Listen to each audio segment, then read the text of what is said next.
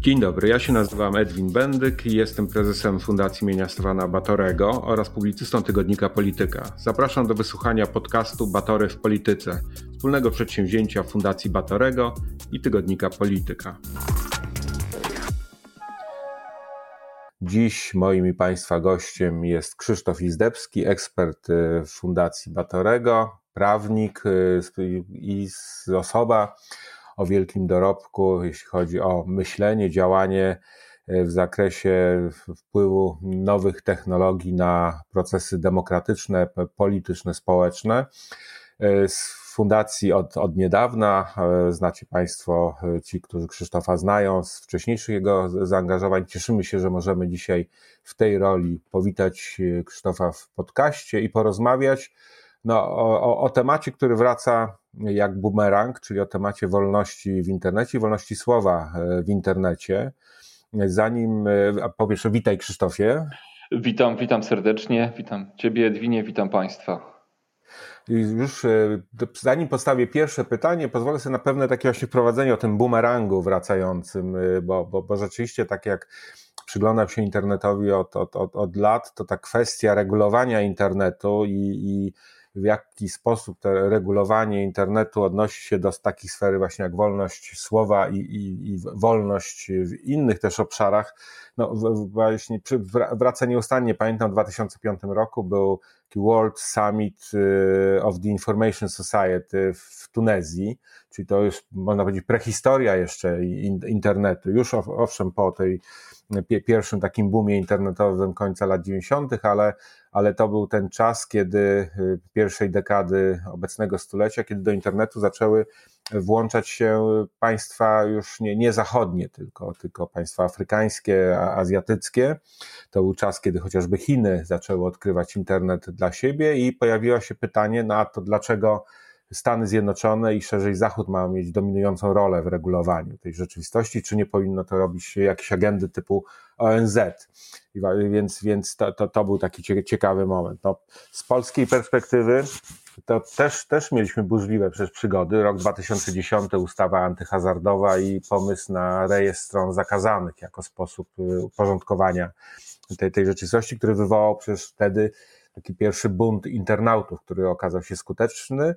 Jeszcze wtedy internetowy, bo głównie to była mobilizacja w internecie, ale już 2 lata później, głośno, równo 10 lat mija od tego momentu, czyli protesty przeciwko porozumieniu handlowemu ACTA, gdzie znowu w imię wolności w internecie na ulice dziesiątek miast w Polsce wyszli głównie młodzi ludzie, protestowali przeciwko właśnie ACTA i protestowali skutecznie, bo w końcu polski rząd wtedy Donalda Tuska doprowadził do, mimo wcześniejszego podpisania porozumienia, do tego, że nie zostało ono ratyfikowane przez Unię Europejską. Też w tym samym mniej więcej czasie z inicjatywy Nicolasa Sarkoziego w Paryżu odbyło się forum internetowe, które było połączone ze szczytem G8, też pod hasłem porządkowania internetu, a ostatnie lata to nieustannie coś się dzieje, bo mamy Facebook rok 2016 na okoliczność wyborów prezydenckich Stanów Zjednoczonych i kampanii w związku z referendum brexitowym w Wielkiej Brytanii, gdzie rola platform internetowych okazała się co najmniej dwuznaczna, jeżeli nawet niejednoznacznie zła. I tak dalej, aż do kulminacji styczeń roku 2021, pamiętny atak na Capitol i czas, kiedy Twitter i Facebook zablokowały konto Donalda Trumpa, jeszcze przecież urzędującego prezydenta Stanów Zjednoczonych, więc ta właśnie atmosfera wokół wpływu przez dysponentów tych platform na możliwość komunikowania wywołała duże emocje. I stąd teraz dochodzimy do momentu, kiedy w Polsce po zakazie czy za zablokowanie strony Konfederacji przez Facebook wraca do obiegu inicjatywa uregulowania internetu ze strony Resortu Sprawiedliwości. Pomysł wprowadzenia, przyjęcia ustawy, która by tę rzeczywistość właśnie regulowała.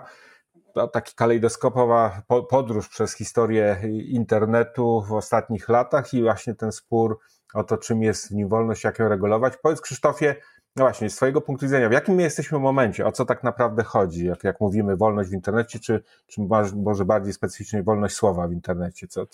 Co jest dzisiaj tym głównym punktem sporu?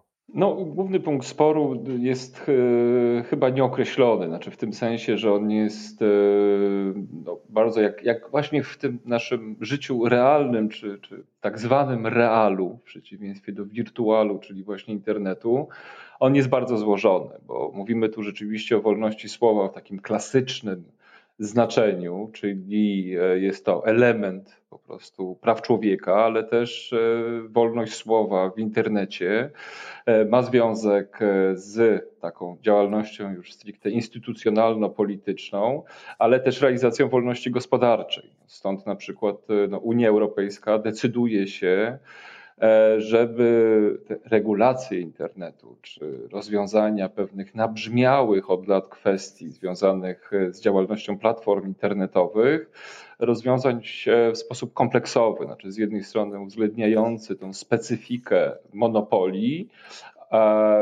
technologicznych, monopoli korporacji, które w tej chwili mają olbrzymi wpływ na to też, w jaki sposób my w ogóle internetu używamy. Tak, a więc to też jest jakiś wycinek w ogóle internetu, o którym my wspominamy. No, z drugiej strony apetyty różnych państw na to, żeby tą moderację debaty publicznej, bardzo szeroko rozumianej, przejąć i z takim ryzykiem zawłaszczyć też na swoje potrzeby. No, też internet czy te próby moderacji czy nałożenia pewnych z jednej strony kagańców, a z drugiej strony dopuszczenia innych głosów, odzwierciedlają trochę to, o czym my właśnie w tym tak zwanym realu też rozmawiamy, tak? Czy wręcz odzwierciedlają różne zjawiska, które się dzieją. Mamy kraje demokratyczne, mamy kraje niedemokratyczne, mamy kraje półdemokratyczne, mamy różne wrażliwości, różne potrzeby w tym zakresie i to, co tak naprawdę chyba ma największy sens, to jest rozmowa o pewnych procesach, o jakichś procedurach, które pewną przejrzystość na to wszystko by nałożyły, bo wydaje mi się, że taka dyskusja, która niestety mam wrażenie w Polsce towarzyszy też planom właśnie regulacyjnym, ona bardziej się opiera, co powinno zostać dopuszczone, a co nie. Tymczasem my tego konfliktu, który wiąże się z wolnością słowa, czyli co powinno istnieć w przestrzeni, co powinno być ewentualnie zakazane, co powinno być wyciszane, nie rozwiązaliśmy przez kilkadziesiąt czy kilkaset lat. Tak? To właśnie też chociażby po to wprowadzono pewne niezależne instytucje, czy tym niezależnym instytucjom dano możliwość spojrzenia na bardzo konkretne przykłady, też w kontekście właśnie, czy biorąc pod uwagę kontekst,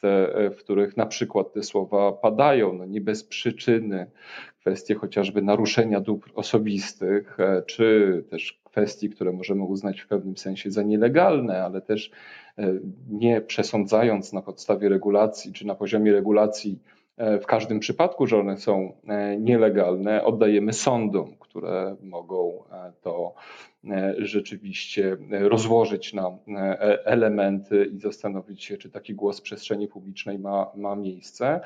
Tymczasem problemem rzeczywiście, który mamy do czynienia, jest to, że my do końca nie mamy przekonania, że platformy po prostu wiedzą, co robią.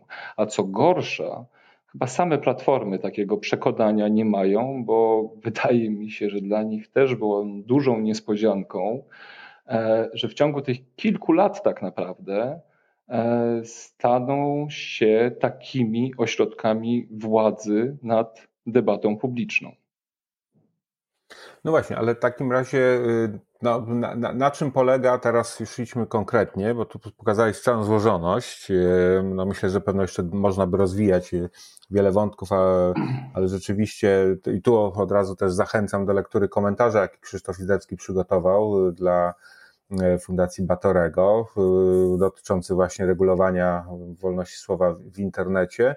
No i też komentowałeś czy analizowałeś projekt ustawy przygotowanej przez Resort Sprawiedliwości.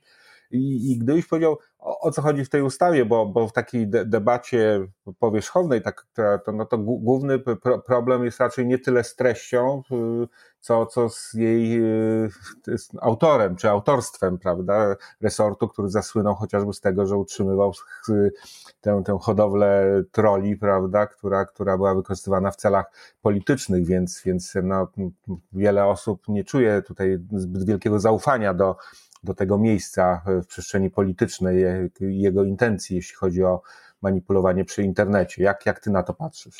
No rzeczywiście, znaczy tu jest kluczowa ta kwestia zaufania. Ja też specjalnie powiedziałem o tym kontekście, bo on jest istotny rzeczywiście. Inaczej jeszcze zanim właśnie przejdę może do bardzo krótkiego omówienia tego, co proponowane jest w tym projekcie ustawy o ochronie wolności słowa w internetowych serwisach społecznościowych autorstwa ministra sprawiedliwości.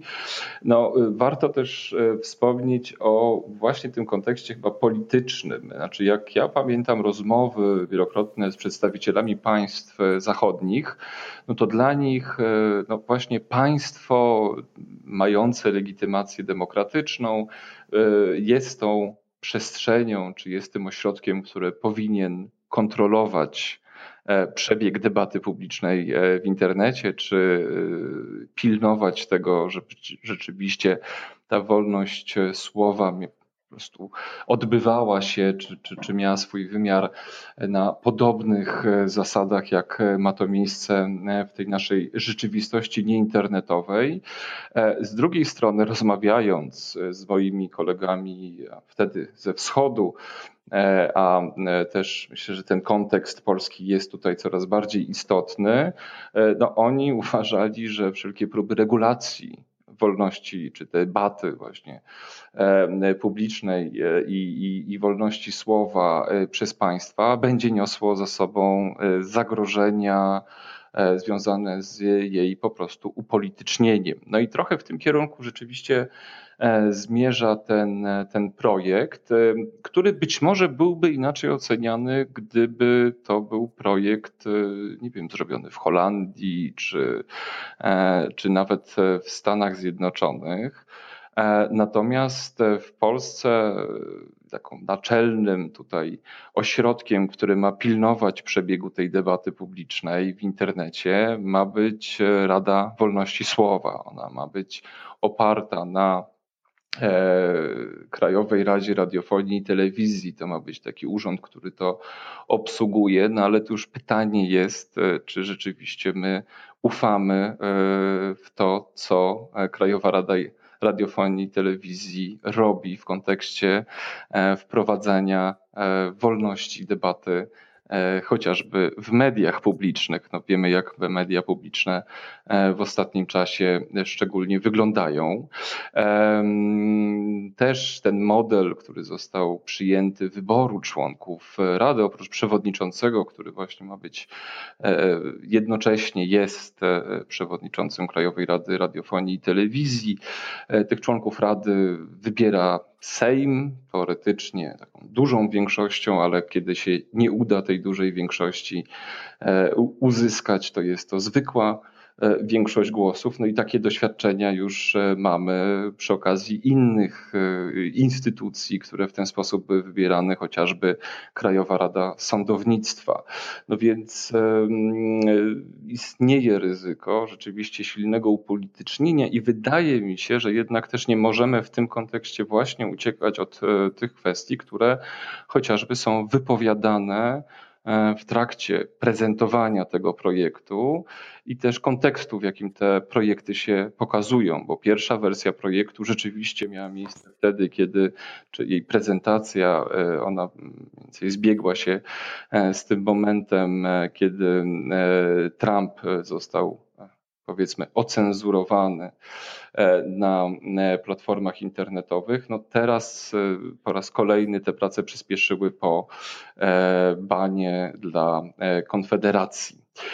Więc no to jest, ja myślę, że główna oś tego sporu, czy rzeczywiście to ma skutecznie gwarantować wolność debaty publicznej, tak? Bo też jeżeli patrzymy chociażby na to, co mówi się w kontekście wolności debaty naukowej, też nie wydaje się to wiarygodne, patrząc na to, w jaki sposób wolność debaty akademickiej rozumie na przykład minister edukacji narodowej, czy minister sprawiedliwości, czy Krajowa Rada Radiofonii i Telewizji, czy wreszcie ta Rada Wolności Słowa tą wolność będzie rozumiała rzeczywiście w taki sposób nieskrępowany, obiektywny, uwzględniający różne punkty widzenia.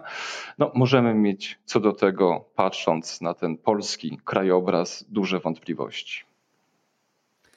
No właśnie, ale zakładając w takim razie, gdybyśmy porzucili te wątpliwości co do szczerości intencji, to czy w ogóle, jak patrząc na doświadczenie innych krajów, czy regulowanie internetu na poziomie krajowym w przypadku krajów średniej wielkości, takich jak Polska, ma sens, zwłaszcza jeżeli jesteśmy częścią większej całości, jaką jest Unia Europejska, która też ma możliwość regulacyjnego oddziaływania. Czy nie lepiej zrobić takiego łączenia zasobów i oddziaływania poprzez Unię? Wiemy, że w innych obszarach, chociażby tych komercyjnych, prawda, regulowania kwestii podatkowych, też praktyk monopolistycznych i tak dalej, właśnie dopiero poziom unijny się okazał skuteczny i te kary, które są egzekwowane od Facebooka czy Google'a, rzeczywiście robią wrażenie i dopiero chyba właśnie Bruksela jest w stanie je narzucać. Czy podobnie nie powinno być w przypadku ewentualnego regulowania internetu w tym aspekcie przepływu informacji i ich jakości? No, ja przychylam się do tego zdania. Tu jeszcze dobrym przykładem jest RODO, gdzie te zarzuty w stosunku do tego, w jaki sposób nasza prywatność też w internecie jest chroniona, one odnoszą się do tego, że RODO trochę za dużo też wolności dało poszczególnym krajom, jeżeli chodzi o implementację tych przepisów. To chociażby przykład Irlandii, która jest siedzibą też między innymi Facebooka. No i tamtejszy inspektor ochrony danych osobowych dosyć, zdaniem niektórych przynajmniej, pobłażliwie patrzy na to, co Facebook robi z danymi. Więc tutaj ta potrzeba pewnej centralizacji, harmonizacji na pewno ma sens. Też wobec tego, że Polska jest niczym, że tak powiem, w porównaniu z potęgą, którą ma Facebook. Ja przypominam, to jest około 2 miliardów użytkowników, którzy dziennie korzystają z Facebooka. Polska ma 40 milionów obywateli. Dużo mniej też angażujący Twitter, to jest też aż 200 milionów użytkowników dziennie. Więc bez też sprzężenia tego z tym, co rzeczywiście Komisja Europejska czy Unia Europejska może zrobić, czyli pewnej próby rozbicia monopolu tych dużych platform internetowych, na co Polska absolutnie nie ma środków, czy żaden inny kraj tak naprawdę nie jest w stanie tego zrobić, jest pozbawiona sensu. To są te mechanizmy, które też, nie ma co ukrywać, będą lepiej oddziaływać właśnie w formie takiego straszaka związanego ze zwiększeniem konkurencji, a jednocześnie z zakłóceniem tego całego modelu biznesowego, niż to, że jakaś Rada Wolności Słowa orzeknie coś w jakimś kraju, w którym tych użytkowników, biorąc pod uwagę skalę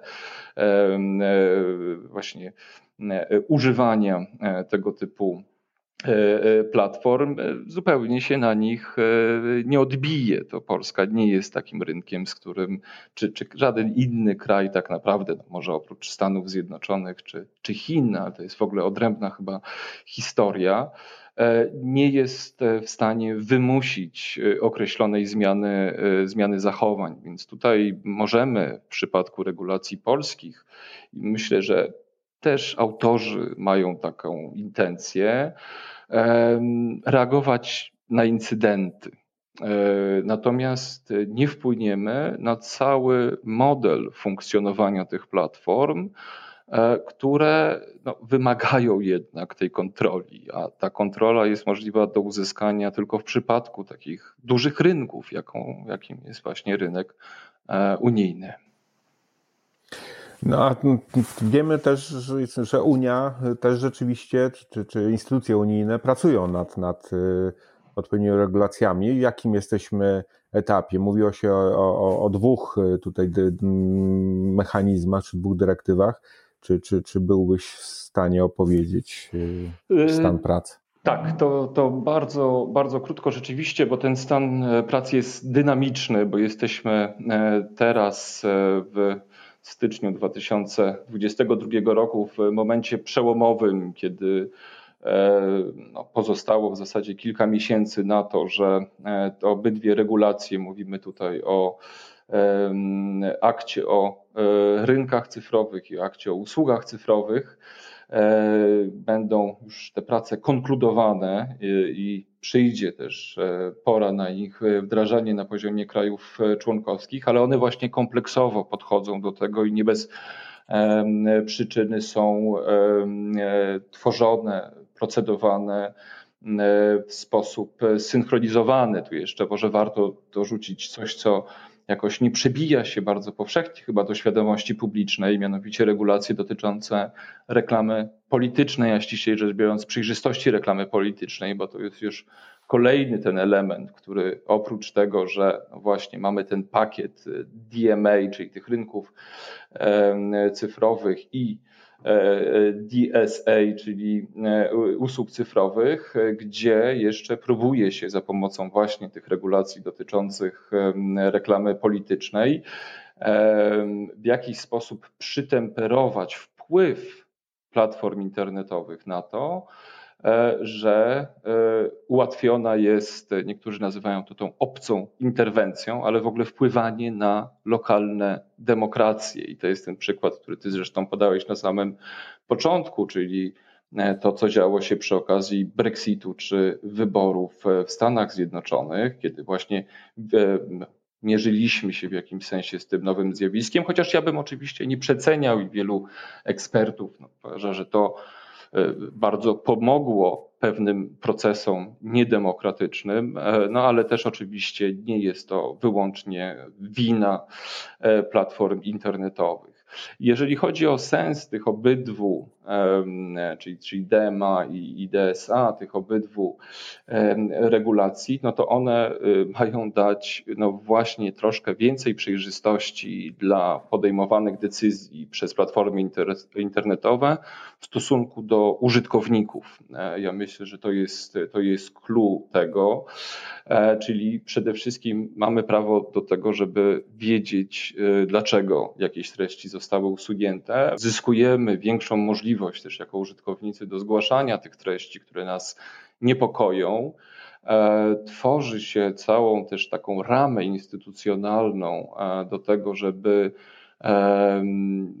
kontrolować proces moderacji treści i na poziomie krajowym, ale też właśnie na poziomie unijnym, i otwierać te platformy na w ogóle właśnie na kontrolę i użytkowników, i instytucji już demokratycznych, tak można powiedzieć, czy państwowych i unijnych.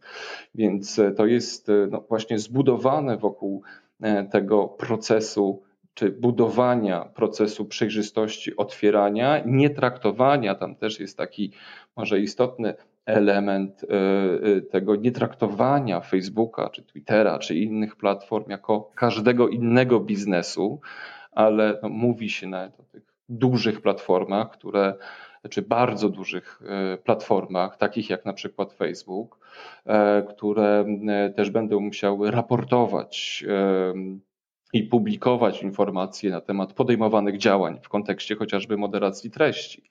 Ale też na przykład dotykany tam jest problem bardzo ciekawy i z punktu widzenia użytkowników, i z punktu widzenia działalności gospodarczej, i wreszcie z punktu widzenia też wpływu reklam politycznych, czyli tak zwanego targetowania, ograniczenie targetowania, czyli dobierania treści pod bardzo konkretnego użytkownika, często wykorzystując pewne jego słabości i otwartości na manipulacje.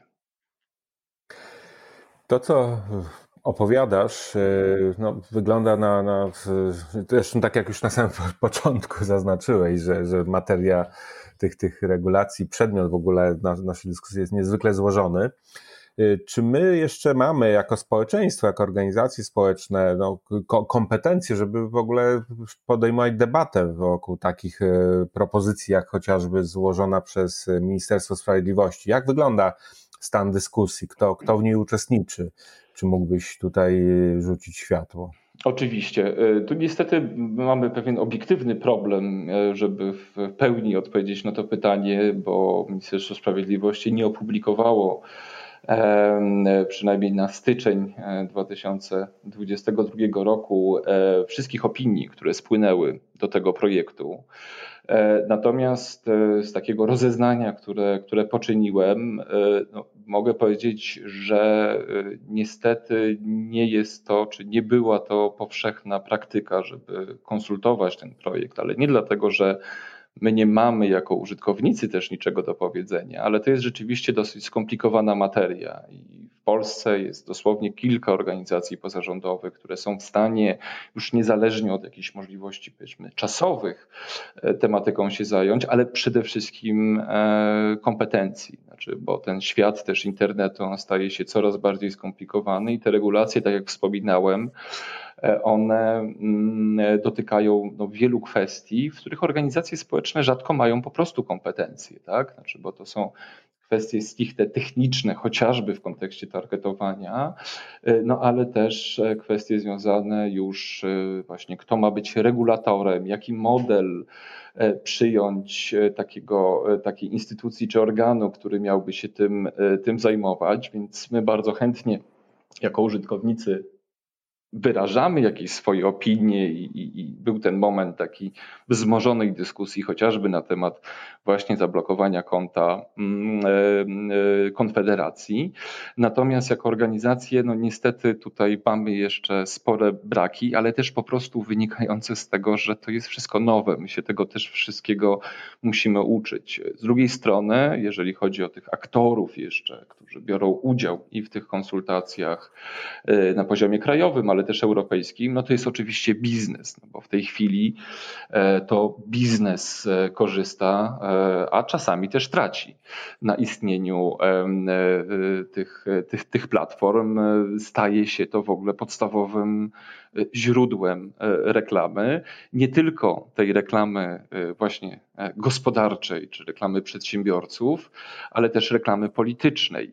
Też obserwujemy od wielu lat, też monitorując kampanie wyborcze, że politycy coraz częściej prowadzą kampanie nie za pośrednictwem billboardów czy za pośrednictwem wydzielonych bloków reklamowych w telewizji publicznej, tylko właśnie za pośrednictwem internetu. I tu też przyglądając się kwestiom, w jaki sposób jest to, jak te działania monitoringowe czy monitorujące kampanię wyborczą w internecie wygląda, to wiele tych organizacji, które mają często niesamowity, imponujący dorobek i kompetencje w kontekście właśnie prawa wyborczego, monitorowania przebiegu wyborów, czują się mniej kompetentne jeszcze, jeżeli chodzi o monitoring przebiegu kampanii wyborczej w internecie. Więc my się trochę wszyscy, myślę, że poczynając od właścicieli tych platform internetowych,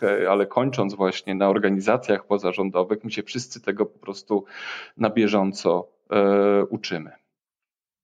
Ostatnie pytanie i prośba tutaj już o taką zwięzłą odpowiedź, chociaż może nie być łatwa, ale też to poruszasz, czy w jakimś sensie sygnalizujesz w swoim komentarzu, do którego jeszcze raz, do którego lektury serdecznie Państwa zachęcam.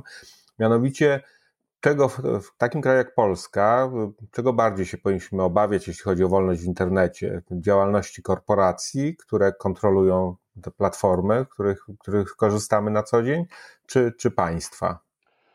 Oj, ja myślę, że to nie jest chyba proste pytanie.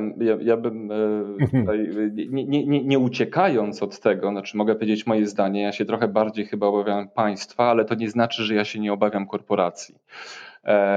Dlatego uważam, że najlepszym rozwiązaniem, zresztą nie tylko w tym obszarze, jest zagwarantowanie jak największej przejrzystości procesów podejmowania tego typu decyzji dotyczących właśnie ochrony wolności słowa, czyli upraszczając, co może być w internecie czy na platformach internetowych publikowane, a co powinno być niepublikowane czy wręcz zdejmowane. Więc ta przejrzystość jest czymś takim, co nam gwarantuje chyba właśnie tą równowagę pomiędzy państwem a korporacjami.